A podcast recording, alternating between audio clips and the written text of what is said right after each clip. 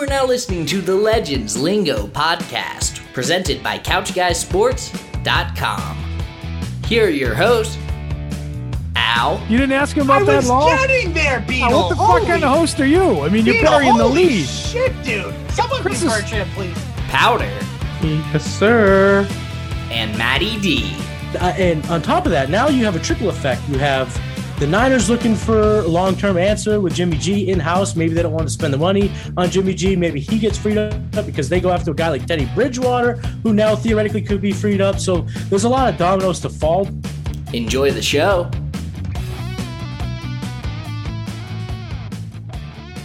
All right, everybody, welcome back in Legends Lingo Podcast, episode 141. As always, presented by CouchGuySports.com. Check out all the daily blogs on Couch Guy Sports. We're averaging about 60,000 views a month right now. So we are what you need to be looking at. Buy some stock, Couch Guy Sports stock. Just kidding. I wish we had stock, but that would be really cool. check out the YouTube channel, check out the Twitch channel. Obviously, check out all the other podcasts on the network, Key Woman Jones, Shorthanded Takes, and there's there's a bunch of them on there. So check it out all out on couchguysports.com. Al Nahigian here, no powder, had a last minute uh, obligation he had to take care of. Totally fine. Understand. Family comes first. Matty Keywoom's in the building though, rocking What his? Red Sox hat, and I wonder why. Matty, Bringing the uh, the good fortune if you can uh, if you're watching the video.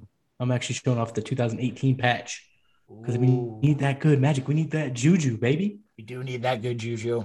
There's there's a lot of good juju going on at Couch Guy Sports, Matty.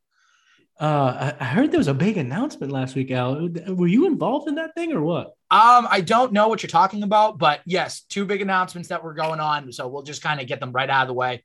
Uh, the first one is a new direction in leadership. So if people know what Couch Guy Sports is all about, they know that this was Nick Qualia's baby. Came up with it in 2015 when he was arguing about Clay Buchholz getting an extension with the Red Sox. That's how this whole thing started. It was him and Jared Scally for the first five, six years in leadership and management they kind of got this off the floor and everything else. And then I came along in about 2018, was the digital content director for a while. But now I am proud to announce that I, Al Mahigian, am now the majority owner of Couch Guy Sports and the CEO. Uh, Diego Galvis has also stepped up and he is going to be the VP of operations as well as content manager for the time being until we can find someone to fit that role. What does that mean for this podcast? Absolutely nothing. I'm still going to be doing this podcast with Maddie, with Powder, and we're going to have some fun with it. What we're also going to have some fun with is a brand new sponsor. That's the second announcement. Brand new Absolutely. Couch Guy Sports sponsor. And Maddie Keywoom's going to tell you a little bit more because I'm not going to lie, Maddie, I need some energy right now. It's been a long day. Can you tell me where I might be able to get it? That's what you know. I was going to ask you that. I was going to say, you know, with all these things going on, you got a lot on your plate. You know, are you uh, unable to focus? You know, are you feeling tired? Are you having low energy right now? I can't focus. I have no energy. I just I can't get it together. I need something to help me. Give me a boost, so to speak. Brother, we understand exactly what you're going through. And you know why? Because Legends Lingo, you know, obviously we're brought to you by Couch Guys Sports, but now we are sponsored by our friends over at Shocked Energy. Shocked Energy is a drink made by gamers for gamers, not just behind the PC, behind the console gamers, sports gamers, all kinds of gamers. With all their flavors compact with 180 milligrams of caffeine to ensure that no matter what you're doing, your focus will always be razor sharp and keep you performing at the top of your game. And at Legends Lingo, we like to be at the top of our game. Damn Their right. formulas are designed to specifically give you high energy boost when you need it while ensuring that you avoid the jitters because sometimes it happens after you get a little bit too much caffeine consumption. Now, Al, if you mentioned that they're a sponsor, right? They're they're a great sponsor of us, and we're very grateful. Uh, do you think that they gave us a promo code, and how much do you think they gave us off of that promo code? Ooh, that's a good question. I think they're good friends of the program. So I'm going to say they did give us a promo code, but I'm not sure exactly how much. So tell me how much, Maddie. How much can you get off with a certain promo code provided by Couch Guy Sports? Well, Al, if you head over to shockedenergy.com and use the promo code CGSN, you can get 10% off your order, baby.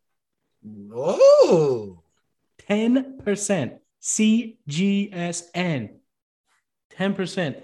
And you can check out their green apple flavored box or their watermelon flavored box. Oh, and don't worry, they ship worldwide. That, that's right. We got fans worldwide. We got you covered because they ship all over the planet. So get your shocked energy today and let us help you gain your focus and get your energy back. Definitely need some energy, and we're going to get that energy from our friends at Shocked Energy. Shout out to Shocked Energy for becoming Big a shout. brand new world uh, worldwide. They are worldwide, but Mhm. site wide sponsor at Couch Guy Sports. We do appreciate it. A lot of big things are coming to Couch Guy. We're going to be adding some new things into the mix. So please continue to follow us, continue to support us at Couch Guy Sports on Twitter. And obviously follow the podcast at Lingo Legends on Twitter. We are on Spotify. We are on Anchor. I believe we're going to be on Anchor this week. We sh- that should be finalized. We Yeah. are on SoundCloud. So please make sure you listen to Legends Lingo. Jam packed episode tonight. We have a lot we're going to talk about. Mhm. Patriots played a big game the other day, and there was a big trade that went down on Wednesday. If I can get the date with my phone working, but it never does. October 6th. So Wednesday, October 6th at 6:50 p.m. Eastern Standard Time. Patriots made a big trade, and we're going to talk about that. The Red Sox played in the wild card game against the Yankees. Safe to say we're happy about the result, and we'll talk about that. But first, I want to talk about the Celtics a little bit. Of course. So the Boston Celtics are going to be opening up their season very, very soon. Maddie, were you able to watch the preseason game the other night at all? I didn't Magic? watch the entire thing, but I did, you know, peep into the highlights and kind of took a, a gander at their starting their starting five and uh, you know who played well and what stuff like that. You know. I do. So I want to talk about that for a second because I found it interesting the starting lineup. So we knew we knew of four of the starters. We knew Marcus Smart was going to start. We knew obviously the two Jays, Jayson Tatum, Jaylen Brown. We knew Robert Williams was going to start. He signed a brand new contract in the offseason. Yeah. But then they had Juancho Hernangomez, who they recently just got in a trade. And I think I'm trying to remember who who was that trade for? Was it the Kris Dunn trade? Yeah, there was so many moving pieces. They had Kris Dunn for about two weeks and they flipped him. It was kind of like this confusing time, but I believe he was uh, involved going to, uh, you know, that brought in Gomez. Okay, it was like GM mode on 2K. That's essentially what the Celtics It offseason kind of was. It was a little bit crazy. It was. But here's the thing. I the expectations for them this year, Maddie, and, and I said this a long time ago last year, going into the Celtics season last year. For some reason, I liked them last year because I think that the low risk, high reward signings were good at the time, like a Tristan Thompson at the Mhm. time, like a Jeff Teague. But obviously that didn't pan out. But now you bring back Al Horford. You bring back a guy like Enes Kanter that knows the system. I'm not saying he's going to be great, but he knows the system. You bring in shooting in Josh Richardson. You bring in guys for their second, third years in the league. Aaron Nesmith's going to take a step up. Peyton Pritchard's still going to be good this year. Obviously, Jayson Tatum's going to be a top 10 player, I think, this year in the NBA. Oh, yeah. Jaylen Oh, Brown, top 20. So let me ask you this, Maddie. Realistically, 82 game season. How many wins can the Celtics get where you call it a successful season? I think they can push in the 50s. You know, I think they can easily be in the 50s. And, and if, you know, they, they click in the, this, you know, the change in coaching and those, you know, those are the pieces of cement that kind of fill in the cracks. I, could see them pushing 60 even, you know, uh, they're, I think they're a pretty good team this year. And I, some, it, we've been saying, take the next step. The Jays need to take the next step. You know, this again, we have to bet on could be the year. So I don't know if they're going to get into the 60s for wins. I think that's a, that's a reach, but it's a good reach to have. Yeah, I wouldn't bet on it. I would say that's more of a bold take, but I could see, you know, the move. These pieces are strong players. You know, we still have Horford. Uh, Cam, he was kind of like a low key thing because he he's a vet, but he he knows the system. He knows the city. He's uh, been a good player here in the past, and, and the Jays like him. So if the Jays, it sounds like we're in high school. If the Jays like him, I like him.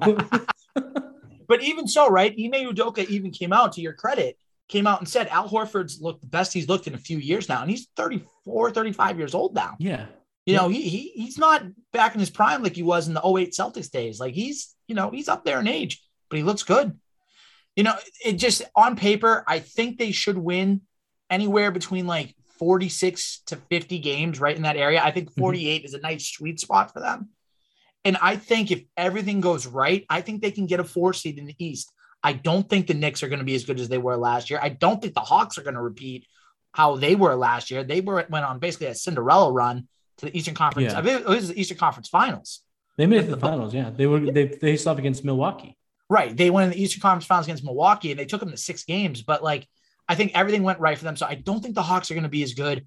I think the Nets, obviously, you're going to have to deal with. Of course. I, I don't want to say Philly because I know they have a lot going on with Ben Simmons and that drama. But I think right now Philly might be a little better than you.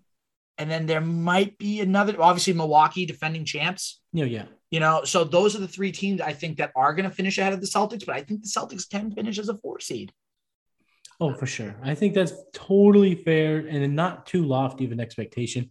And on top of that, like you know, could they push one of those, you know, more uh, let's call them, you know, powerhouses on paper out of the way? Sure, because they got some good players. You know, maybe it, we get a little bit of the uh, because we've always been around them. We always kind of look at Brown and Tatum as like kids developing. But if they're both top 15 players in the NBA, is anyone going to be like, wow, this came out of nowhere? Like, this is the trajectory that they've been on. And Jayson Tatum this year, you know, could he get MVP votes? Like, that is in the realm of possibility for a guy with that skill set. Will it happen? I hope so, certainly. But, you know, I don't think that we can. We, we should be wildly shocked if the former number three overall pick in the draft, the number uh, two pick in the draft, come out and they're good, you know? The fact that they were both number three picks is Yeah. amazing to me. Like Jaylen Brown was taken, I think it was the 2017 draft, or no, it was the 2016. I forget which draft it was. I think it was 2016. And then Tatum was taken in 2017, I'm pretty sure, or something like that. It was right That around makes that sense. time. I'm so bad at the years of the draft, but yeah, I think you're probably right on the money there. It- It's right in that, right in that wheelhouse, I'm pretty sure. We've But had them now for the a handful of years, and like you said, they're top end picks. let me ask you this who's one guy and it can be a returner it can be you know a new guy like a new new guy it can be a new returner like a guy that was on the team and now he, then he wasn't, then he's back you know what i'm trying to say Retread. yeah e- exactly who is one guy that you're really interested in watching this year as far as with the celtics besides the obvious tatum and brown we'll, we'll exclude them I'm gonna go with Hernangomez. okay Juancho, man. I, you know, he's he's six nine. He's a tall guy and former first round pick. Uh, he's been in the league for some time, and in 2019, he shot 42 percent from three. He's that stretch forward that just we've all kind of wanted, and what Kelly Olynyk turned out to be. I mean, he's been fantastic in Houston. He's been fantastic in Miami. He was just, I guess, developing here in Boston, but that's kind of the, the player they need you know, a stretch four that could play a little bit of defense, can kind of just be athletic here and there when they need them, but just stretch the floor and shoot, make good shots. And, you know, there's like, there's a certain style of play that he fits into. And I think it's going to work well for this team. Juancho's interesting, and I think you have a very valid point because he started the first game of the preseason at that stretch four position. Mhm. Now, one guy for me that I'm interested in seeing is Josh Richardson because he's a guy that he brought in for shooting depth. He's a guy that in, in Miami, he shot, I think, like 35 to 37% from three point land. Mhm. And then as he went along, he started not to be in the right system. And he kind of, I don't want to say floundered, but he kind of went downhill, especially when he was in Dallas. He didn't really have a role. So Yeah. I, I'm just interested to see will he be a guy off the bench that can actually shoot and actually provide the Celtics with some offense on that second unit? Because after that first unit, excuse me, and I think you can agree with this, Maddie. The problem with the Celtics for the last couple of years is once the starters are down, there's no scoring off the bench. Yeah. And then it kind of leads to Marcus Smart playing a little bit too much hero ball, taking shots maybe he shouldn't take. You know, having shooters around him, I think will, you know, get him into settling into making plays as opposed to taking shots. And that's the Marcus Smart we want with the second unit. Right, exactly. And also, too, you have a guy like Dennis Schroeder. You know, he's a guy that looks mhm. like an energy kind of guy. You know, there's a lot of intriguing pieces this year. And I really do believe that this team's going to be a lot better. I think having Ime Udoka in there, some new Mhm. blood, a new voice. Brad Stevens, thank you for getting the Celtics to where they were. It was time for a new voice in that locker room. I think Udoka's the guy, and I think he's going to be a great influence. A lot of players like playing for him. They say that Yep. he's very personable, very like almost a player's coach, but also a guy that will Yeah, them former in. player himself. He's not afraid to get down and play one on one with the guys. Like it's the type of coach that really I think can succeed and flourish in the NBA. No doubt. He, he'll give them a push when they need it. I, I think you hit Mhm. the nail on the head right there. So Maddie and I are excited about the Celtics. We hope Yeah. that it'll be, you know, in a couple weeks, we'll be talking about how great of a start they had. We'll see what happens, but we're, Yeah. we're looking forward to the basketball season. You know what else I'm looking forward to, Maddie? What's that? I'm looking forward to giving myself a massage. You want to know how I do that? How do you do that? With our friends at Exogun, because the Legends Lingo podcast is brought to you by our, our friends at Exogun, our second site wide sponsor on the network, Shocked Energy, and also can't forget about Exogun. Have you ever done a workout? Exogun. Yes, shout out Exogun. Exactly. Ever feel like you do a workout and feel like you need a massage right after? Get that massage without having to leave your house. Don't let pain and soreness slow you down anymore because Exogun revives muscle, boosts circulation, and releases energy so you can recover faster and live better. It's portable, adjustable, powerful, and is trusted by the pros to deliver the ultimate in recovery experience. Gain back control of your body and achieve long term pain relief with our friends at Exogun. You can get 10% off with the code CGS10, CGS10 at checkout. C- CGS10 at checkout. Once again, Exogun comes with a charger and a carrying case to charge it all the time and carry it with you wherever you need it. Go get your Exogun today and treat yourself to a massage at a moment's notice at checkout with the code CGS10, CGS10. Boom. Boom. You know who else was booming? Who? Tom Tom Brady at the Patriots Bucks games. Uh, you thought I was going to go Antonio Brown because of the booming.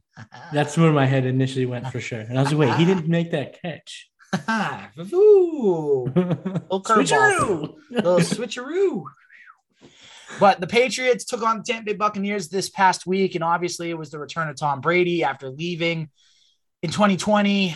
Wanted a new start, went to the Tampa Bay Bucks, won a Super Bowl, blah blah Mhm. blah. And I'm gonna be honest with you, Maddie. Like this, I don't know why this drives me nuts, and this might be a crazy take, but I don't care. Like I am sick of the people that are bashing the Patriots because Tom Brady's not there. Like, I think it's possible in this world we live in. It's crazy. I know it's a crazy thought, but you can live in a world where you can love the Patriots as your number one team and still be happy and support Tom Brady. Both can Mhm. coexist. Yeah, I agree. It it's crazy. I think you're trying too hard if you don't support Tom Brady, and I think you're just not uh you're not listening and you're not open minded if you're just completely one or the other. Like I know the people who've jumped ship and they're like, ah, screw the Patriots. It's like, wait, no, that's supposed to be your team. But I mean, the guy was here for 20 years. He won a whole bunch of championships. I, I don't understand why you can't root for him. Like, did I want the Patriots to win Sunday? Yeah, you bet your ass I did. But was it cool to see Tom Brady come back? I said it last week. I was excited for it, you know? Of course. And and and that's the thing. Nice little voice crack right there. But of course. so, so here's the thing. So the Patriots played the Bucks. It was a great game. Like Powder, Maddie, and I came on here and said Patriots are gonna get blown out. The Blown Bucks are gonna put up 40 points. Bucks only put up 19 points. Mhm. The credit to the Patriots defense, like Matthew Judon, by the way, that guy. Oh my goodness, he has been a hit as a free agent signing. Probably the best free agent signing the Pats have had so far. Like he he's averaging a sack every game, putting pressure on the quarterback. He got a sack on Brady, which he wanted. Matthew Judon. We, we're a Matthew Judon podcast. We, We are a Matthew Judon podcast for sure. Matthew Judon. So Matthew Judon, if you hear this, come on our podcast. We would love that. But yeah, we would. We absolutely love it. getting back to it. Patriots only give up 19 points. Maddie, you know how many touchdowns Tom Brady threw in that game? Um, I believe it was two less than two. Yes, it was zero, as in nada, zilch. He didn't throw a touchdown pass. Mac Jones threw two, Mhm. and the Patriots still lost the game. Patriots lost 19-17 to the Bucks. And I want to talk about a few things, and then we have a, a transaction we do need to talk about because it just happened today. Of course. The two calls by Bill Belichick at the end of the first half and at the end of the game. So in the first half, Patriots are up seven to three. It's fourth and I think it was fourth and two, and it was right around midfield, if not maybe at the Tampa Bay 45. And Belichick chooses to punt. Now, for the people that say it was the right play, the right play call, okay, fine. If that was any other team, I'd be like, okay, I fully agree with you. It's Tom Brady. He is the mastermind of the two minute drive. He will get Yeah. you points. What did he do? Drove him down, got him three points, seven, six at halftime. So, my question to you, Maddie, first of all, did you like that call? And second of all, if you were Belichick, obviously, would you have made that call again?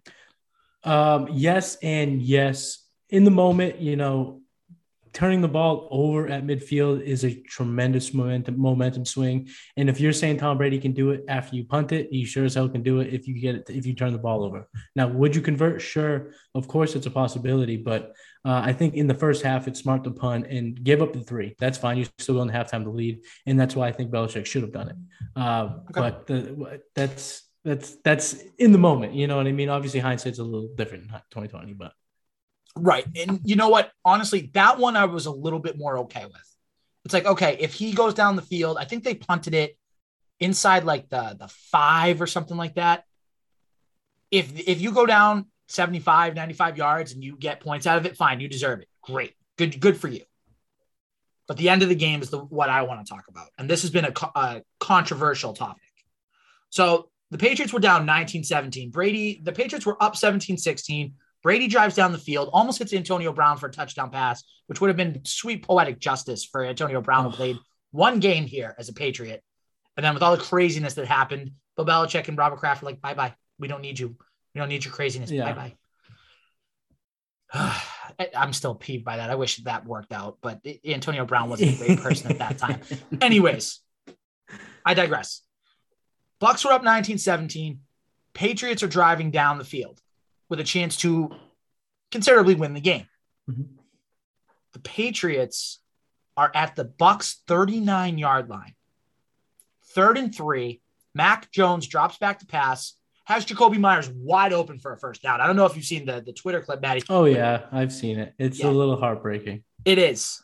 Ball gets batted down at the line of scrimmage. It's fourth and three. Now, here's the scene. They bring out Nick Folk, who, who granted, Nick Folk, the past year and a half for the Patriots, has been a great kicker, very yeah. dependable.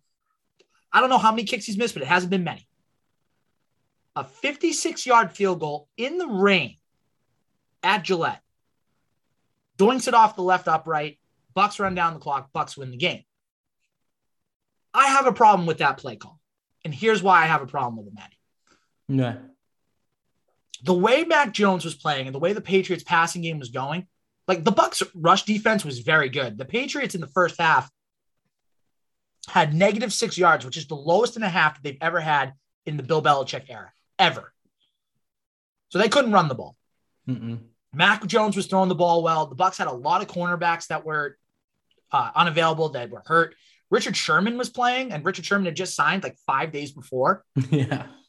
Like that shows you how desperate they were. And they they were moving the ball on offense. And here's a reason why I have a problem with the play call. If you go for it on fourth and three, one of two things is going to happen. Either you're going to convert it and then you get a fresh set of downs, maybe you get another first down, and then you're looking at potentially a 45 yard field goal, which mm-hmm. I'm fine with at that point. I know it's raining, but you have a better chance of making it from 40 to 45 yards as opposed to 56. That's yes. just logic. Or they don't convert it, and it's just like they missed the field goal anyway. So that's where I have the problem with it. Yeah. And I know people might disagree with it and say, oh, that was the right call. If it wasn't raining, and I know people are like, why are you bringing the weather into it? The weather is a big part of it. Oh, for sure. If it's raining, it's slippery. If it's if the wind is moving a certain direction, like those are all factors. We saw it in the Saints game when Bill Belichick called the timeout or let the clock run down so that way New Orleans had to kick into the wind. And sure enough, they missed the field goal. Mm-hmm. So, my point being is that the people that say this wasn't the right call, like you really wanted to trust Nick Folk in that situation from 56 in the rain with the slight breeze? I, I don't know, Maddie. Am I missing something here? I don't think you're missing anything at all. 56 in the sunshine outdoors is not, you know, a, a high percentage play by any means. And, and did he, he kicked the living daylights out of that football and it just barely missed. But, you know, anyone who's saying it's the right call, you know, that's fine. You might be right. Maybe it is the right call. But one thing I think you and I can agree on, it was the scared call. Yeah. He was scared. He, he, he, that was the soft call. That was the scared call. That was the not throwing. If there was the Super Bowl, he ain't kicking that. No. If the Patriots and the Bucks faced off in the Super Bowl, there's no way he's kicking that ball because on top of the distance, the weather, you know, the injury that Folk's been dealing with. I know he said it didn't affect him, and it sure didn't look like it. So we, I don't think that's necessarily a major excuse, but it's a factor. Uh, you know, fourth and three, you gotta you gotta put the ball in the kid's hands. The kid was playing well, 19 straight completions. Right. Put it in the kid's hands and see what happens. And if he doesn't happen, then it doesn't. That's sports. You know, there's a winner and a loser in almost every game that we that, that happens, right? And sometimes you got to go with your best. And 55 seconds, if you hit the field goal, you still give it to Brady with a chance to win the game. He has two timeouts, 50 seconds left on the clock. Did he have two timeouts left? Did he still have two timeouts left? The Bucks had two timeouts. Really? See, I thought Yeah. they had none. Okay, that's on me then. Okay, fair I enough. I believe the Bucks had two timeouts, uh, and maybe they. No, I'm pretty sure they had two timeouts left over. He could have marched down the field and still won the game with a field goal. So uh, I don't know why you you you necessarily kick it there when you know the the the kind of the more hyped play, maybe the better chance at it. Uh, you had Brady on the ropes, which nobody you thought it was going to happen. You got to go for the knockout. You know, sometimes it's not best to leave it to the judges, and that's the type of play I think he went with. I do too. And I'm going to say this, and I'm not saying this as a Patriots fan. I'm just saying this as a pure football observer. Mac Jones outplayed Tom Brady. He did. Yeah. He But did. Tom Brady was starting to deal it up. He was. The, the He was quarter. starting to deal it up. He was he was starting to feel it. He was going to Brown a bunch. Uh, you know, clearly moving down to Tampa, playing in Florida has definitely changed Brady a little bit. He did not look good in the weather, and he's been known for how well he can play in bad weather games. And there was a few Browns uh, passes to Brown that he just could not connect on because of probably being a wet ball and whatnot. Uh, but you know, he was starting to deal, and Mac Jones, he looked good. They still kept a pretty conservative play call. What do you think about their their offensive scheme and kind of how they went at the, the Buccaneers? Are you happy that they went conservative, or you think they opened it up more? What's your opinion on that? I think they opened it up a little bit more, and I think it was the right game plan because they saw they couldn't run the ball. You knew they couldn't run the ball. The Bucks knew they couldn't run the ball, so they figured, you know what? They have a bunch of corners out. Richard Sherman, like I said, Richard Sherman was starting. He is better Mhm. known as a zone corner than a man-to-man corner. So they attacked their weakness, which I was fine with. I was fine with the play calls, except for that stupid call by Josh McDaniels that he still doesn't get, where he pitches it five yards back. He has Mac pitch it five yards back Damien Harris or whoever's in the backfield, and they lose yardage every time. It's so time. annoying. I hate it. Like, stop Yes. calling that play call Josh McDaniels. It is not working. It's never going to work. anyways, uh, anyways, so that game's over with. I'm glad it's over with. I didn't listen to Boston sports media the whole week. I didn't listen to the radio the whole week. I, I just couldn't take it. And I I tried to listen stay to in I listen to it in review. Like I'm okay with them talking about what happened. I get frustrated when they try to predict the future, and if I don't agree with it, it gets in. You know, like eh. No, Let me you. ask you something. right. Let me ask you something if you agree with this, and then we'll move on to something else Patriots related. Do you think the Patriots realistically could or should be three and one right now? Uh, I think they could be three and one, uh, but they would probably be a, kind of a, a soft three and one. I don't think they would be. They'd like the, the the Broncos. Like, do- does anyone think the Broncos are a, world, uh, uh, a Super Bowl champion? No. no, they're three and one because they play kind of crap teams, and we're finding out the Dolphins are still not there. The Jets are, you know, they're basically just they're one of the bottom teams in the league, no doubt about it. And the Saints aren't anything special. So, you know, if they would have beaten those kind of crappier teams and lost to the Bucks, three and one would have felt good. It would have been definitely a good start for them. And wins are wins. They count all year for the, you know, for your season season long record. Uh, but I think most comments would be that it was like a maybe a little bit soft three and one. So, uh, so I will say this: you should have beaten the Dolphins. You should have, and we know they should have. They're Damien Harris fumble away from winning that game. And in this game, they might be a, a coaching like decision or two away from winning that game. Yeah. They, they have been good enough in three of the four games to win those games, Mhm. and they're they're one in three.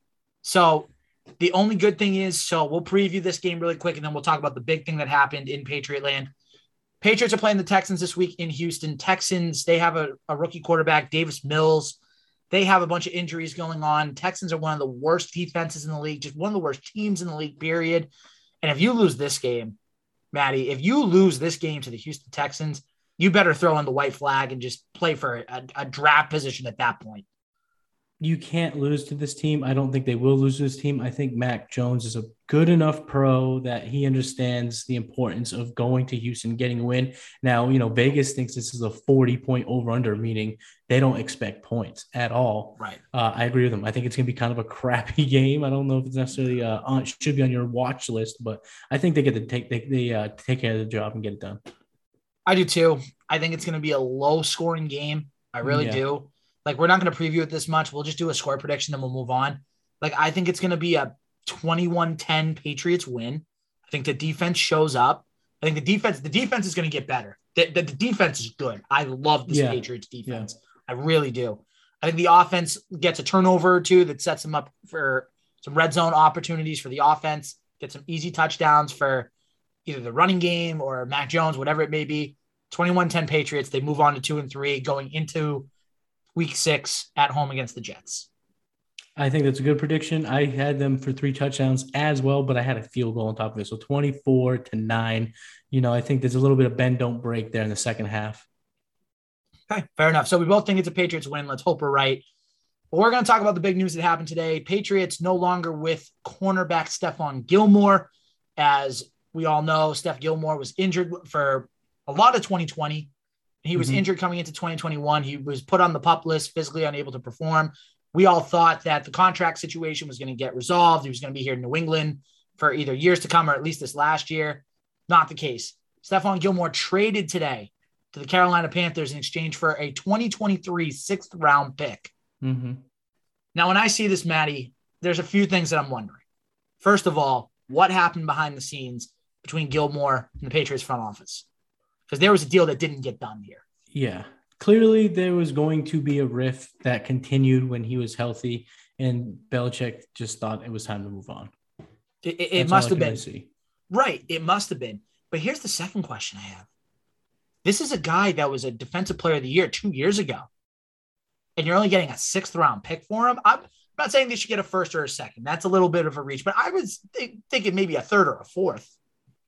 Well, you know, once you factor in the money, uh, he's still looking to make his contract with the trade. So Carolina picking up that contract is less likely to give good, significant draft capital in return. And I, I just think at the end of the day, Bill, he does this from time to time where he just kind of does right by the players. Sent uh, Gilmore to a good team back home. That's where he's from. He's from that area, uh, getting to play for the home team squad. And you know they they needed a cornerback. They brought in uh, C.J. Henderson from the Jaguars last week. They sure up and get a really good player in Stephon Gilmore. Uh, so you know I think Belichick just looked at it like we were gonna get nothing. We're getting something, and we'll go. We'll do right, right by the player. And it just so happens he plays in the NFC South, so we don't really have to worry about him.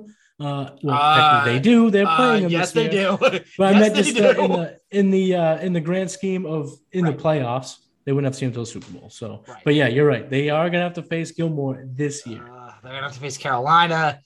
Carolina was a game at the beginning of the season. I thought the Patriots would take care of, but now I, I'm not so sure. Not Carol- so sure anymore. Carolina looks pretty good, especially Yeah. if Christian McCaffrey comes back. But anyways, talking about this situation, another thing too.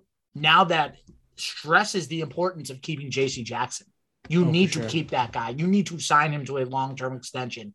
Give him a contract. Give him like a four or five-year contract. Get him signed out. You have the number one corner back. And I don't no pun intended, but you need to make sure that corner is back in the fold for 2021 and beyond. And shore up that defense. You have the mm-hmm. linebackers in place, which by the way, shout out to Jamie Collins, who's going to be coming back to the Patriots. It looks like that deal is going to be done. Third stint with the with the Patriots this time. I, I like him with Judon and Hightower and Van Noy. I think that linebacking group just got that much better and more athletic. And you know what? It's a shame. Like, thank you, Stephon Gilmore. You brought us to a Super Bowl in 2017. You clinched the Super Bowl in 2018 for us. So thank you. We Yeah. appreciate your contributions. Uh, like you said, it's business is business, and it, I, I don't like it, but it, it had to happen. Mhm. It seems like it. It seems like it. Like it seems like a pretty fair split. Like uh, Belichick sent him, like I said, back home and got a sixth round pick in two years for him. So I don't think there was any animosity on the way out. I don't think so either. But I'm going to be full of animosity if I don't get some food in me. And the place that I need to do that at is A and B Burgers because the Legends Lingo Mm. podcast, three sponsors now. That's right.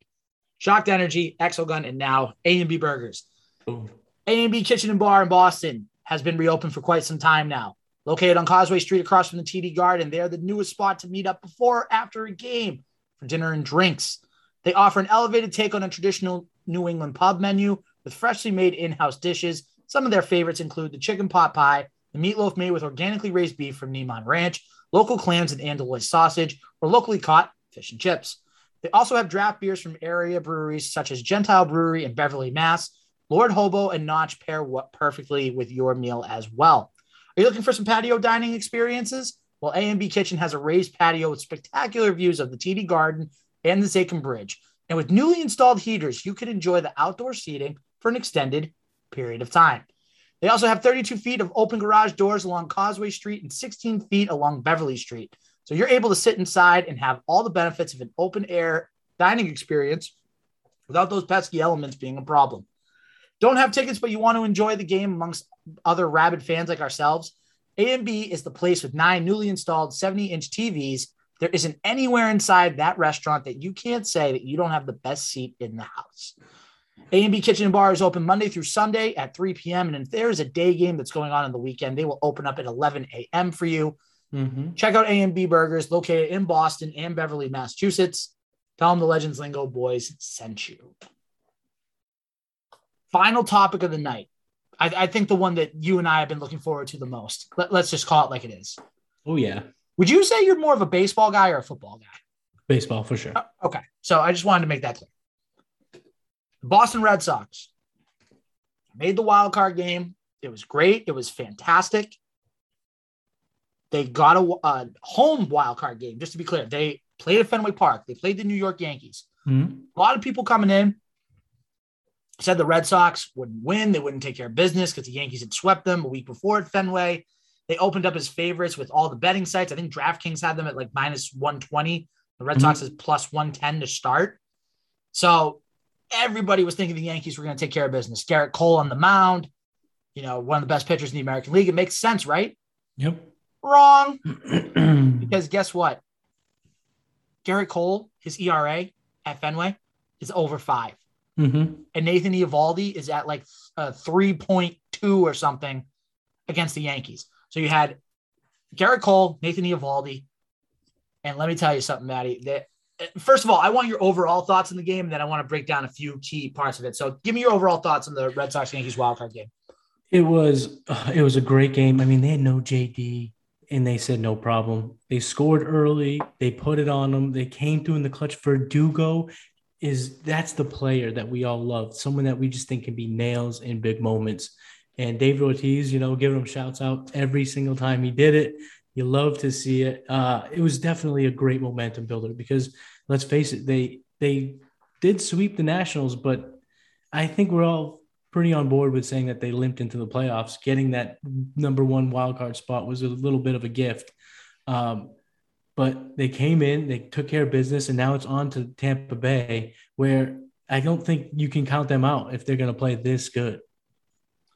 So I will say that game was incredible. So the Red Sox won the game six to two. We didn't make that clear, but six two winners over the New York mm-hmm. Yankees. Few thoughts. First of all, Gerrit Cole, not even getting out of the third inning, two plus innings. I mean, mm. that's a guy you're paying over three hundred million dollars, like for the entirety of the contract, thirty six million a year, and you can't get him out of the third inning. Shame on you, Yankees. If I'm a Yankees fan, and I know we're not a Yankees podcast, I just want to make a quick point about the Yankees. If You don't fire Brian Cashman and Aaron Boone you guys aren't going anywhere, just flat out. Yeah. I mean, and, you know, Gerrit Cole, it's just, he hasn't been right since I think it was a hamstring injury. Mm-hmm. You know, uh, he's had some bad starts. He did take care of business against the Red Sox in Boston, but man, three innings, ten million dollars an inning, essentially. Terrible, Louise. Terrible. Hate to it, be that fan base. It was more like eighteen million because he didn't even get out of the third. Oh, no, think of it that way. No, no, I, I, get what you're saying, but like think of it that way too. But anyways, oh, we're gonna digress it here. It was great. Shout out to Alex Verdugo, three RBIs in the night. Like nobody's mm-hmm. talking about that in any of this. Like he had an RBI double to make the game four to one, and then when it was four to one later on in the game, he hits a, a two run single to basically put the game out of reach. Like uh, shout out to Alex Verdugo. Like people were down Huge. on him, but like he was hitting 290 this year or close to it. He's had some big moments. He had the big moment in the regular season finale against the Nationals. He's been good. Like shout mm-hmm. out to Alex Verdugo, Nathan Eovaldi, five in the third innings. He had how many strikeouts did he end up with? I know he had eight, Eight. at one point. He, so he, He ended with eight. Yeah. Okay, so he had eight strikeouts. Like he only threw 71 pitches. I would have liked to see him maybe face another batter or two, but you got to win. If it was game. game one, he would have kept going because it was a wild card. You know, I think they went and pulled the string early. Oh, absolutely. No doubt about it. So there are some interesting tidbits here. First of all, JD Martinez, like Maddie said, didn't play in the game, sprained ankle, sprained in the regular season finale against the Nationals late in the game, tripping over second base. I JD, buddy, I love you, but come on. Like, how? Like, it stinks that it happened. It's just like, come on, man, not now. Like, why? Why couldn't this happen? Avoid Like, the base. I mean, and also like, come on, man. You made a big point that you can play the outfield, and you're gonna trip over the bag, brother. Come on. Ugh, terrible. And we're not like making fun of JD for getting hurt. We're just like, the timing of it is just, it was the worst timing ever. No, and honestly, let's be real. We're making fun of how he got hurt. You tripped over the bag. You weren't running the bases. Right. It's not like he pulled like his It's- hammy when he was running in second base. He tripped over the base and just like JD, like what are you doing? But You know, we hopefully uh, we wish him the speediest of recoveries. If he wants my ankle, I will donate it. That's- Exactly. I'll say that as well. right, exactly. No, that's that's very valid. So Red Sox take care of business against the Yankees. Now they're facing the Tampa Bay Rays. Mhm. And man, oh man, there's one thing that I think you and I can agree with. The Red Sox are playing with house money at this point. Yeah, I mean, in terms of the national uh, depiction of this team, for sure. But to me, I was big on them early. I was big on them when they came out to a hot start. I think ALCS is where I envision them, and I think they got to push through against the Rays. I mean, the Rays are the best team in the American League, so it's going to be hard. It but is. if they lose, I think you are right. It's kind of house money in terms of their their status in the baseball world. Oh, for sure. Like, listen, if they were playing, if they were playing the White Sox in the first round, I'd be like, okay, you got a, a good shot of winning this this series. Yeah. But I just think they haven't played well against Tampa. And here's the thing that bothers me about Tampa: they're such a good late inning team. They're the best team in innings seven through nine in the MLB. They score the Mhm. most runs in the seven through ninth innings. That to me is a problem. Yeah. And and Yeah. here's another problem. How's the bullpen going to look? Like you can't throw Ryan Brasier every game. You can't throw Garrett Whitlock every game. You can't do it. So But we remember Alex Cora gets funky. He and I does. think you know who a wild card, two wild cards out of that bullpen that can prove to be dynamite ooh, is Tanner Houck. oh, I was going to guess. Okay, go ahead. That's guess fine. the other one. Try to guess the other one. I had two. Is it Nick Pivetta? It's Nick Pivetta.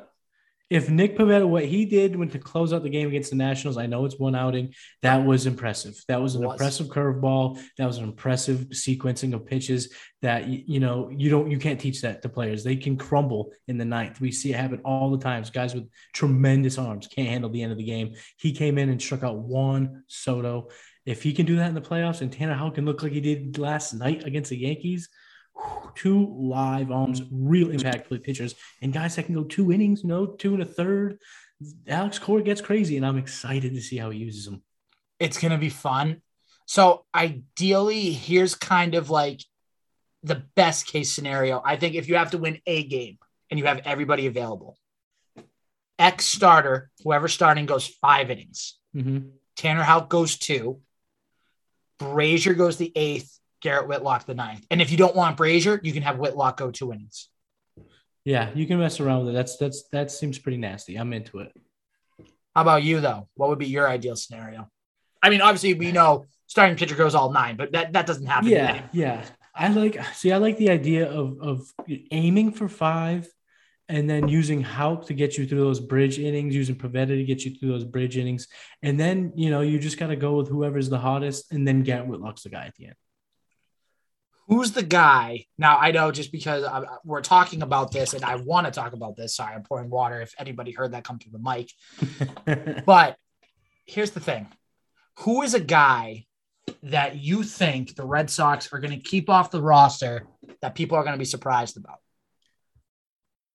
I don't know. That's a good question. That's a really good question because maybe, uh, maybe I a guy my- like like say, um, I got my guy. If you need a little more time, I was gonna say like a Christian Arroyo might be someone that they could do. I know they like him, but if you're gonna have the outfielder, uh, I mean not the outfielder, you're gonna have the extra bat like JD. uh, you're gonna have to finagle things a little bit more. Okay. So my guy is Sawamura. That's a good one too. That Sal- would be a surprise, and I think that's up, definitely in the realm of possibilities. Yeah, sure, for sure. S- Sawamura, the thing with him is, and he's all or nothing. You know, he's either on or he's walking the ballpark, and you can't have that in the playoffs. You can't be coming in throwing eight of 10 pitches in the dirt or at the batter's face or whatever it may be. You have to come in throwing strikes. If you're not throwing strikes, you're not going to be effective, especially in the playoffs. You're not going to be used very often. I think another guy, Martin Perez. I think he's a guy that the only reason he has a shot is because he's a lefty. Mhm. Other than that, if they want to go with Darwinzon Hernandez, then Martin Perez, I don't see him having a spot on this ro- on this playoff I agree. roster. That's a good one. So uh, I don't know. So let's end with this, and then we'll kind of wrap everything up for the week. What is your series prediction? Who wins and in how many games? Sox and five. Sox in five. That was a quick Sox in five. I hate to do it, but I got to do it. I'm going Rays in four.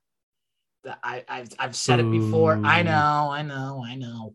But here's the thing the Red Sox play so much better at home that it worries me that their first two games are in St. Pete. If they split, then it's like, okay, they got a shot here. And they have a shot to do it at home where they, you know, you know this better than anybody as a baseball guy. Red Sox play so much better at home. You know that. They do. They're better at home. Uh, the thing in game one and game two, the Rays are pitching inexperienced young guys. Now, are they electric? Yes, they have crazy good arm talent, but they're young. And in the playoffs, they could completely fold, and I think they could sneak one out. If they sneak one out, I love their chances. Even if they have to go back to game five in St. Pete, because you know who would be scheduled to start that game? Game five, uh, who would be? Uh, it's Eovaldi? No, he'd be going early. Nope. Who would be? It'd be Sale. Sale. Okay, really? Game You'd have Sale in game five because so the pitching matchups are as follows. So on Thursday night, Eduardo Rodriguez is going to yeah. start game one. On Friday, not Friday, Saturday, Chris Sale's going to start. And then I, or no, sorry, it's Thursday, Friday. So Friday, Chris Sale's going to start. Yep. Then on Sunday, Eovaldi starts game three. Rodriguez would start game four. And then you bring Sale back for game five. yeah. And, and, and you could have Eovaldi available out of the pen if you needed it. Love it. So, like, the more I'm thinking about it, you're talking me into believing more in Sox and five, but Sox and five. Sox and five. you're, you're on your own for that one, pal. But I would love the Sox in five. I I don't know. I think the Rays do what they need to do at home, Red Sox will win, I think, game three with the Eovaldi on the mound at home at Fenway. They're not going to want to get swept. And then game four, I think the Rays will sneak out like a like a nine to seven game and go on to the ALCS. I hope Hmm. I'm wrong. I hope, I hope by this time next week we're talking about the chance of the Red Sox going to ALCS. Now tell me if you agree with this statement, and then we'll wrap everything up. If the Red Sox make it to the ALCS, then they're really playing with house money. Oh yeah. Okay. Yeah, absolutely. Okay. So so we can agree that that's kind of the limit. Maybe win the ALDS, and then you can go up. I think if they meet the White Sox in the ALCS, I really like their chances. I do. Yeah, I agree. If it's Houston, we'll see. But we got to talk about the Rays. We got to get through the Rays first. let's crawl before you walk. The division Exactly. series first. You took care of the wild card game, then take care of the division series. So Absolutely. division, division series it is. Got through a lot tonight, Maddie. A lot happened this week in the world of Couch Guy, in the world of Boston sports and everything else, but we wouldn't have it any other way. We love it. We need things to talk about. We love talking about sports. We do. Shout out to all of our sponsors, Shocked Energy, Exo Gun, A and B Burgers. We appreciate your support and your sponsorship. You guys are the best. Go check out everything on those websites.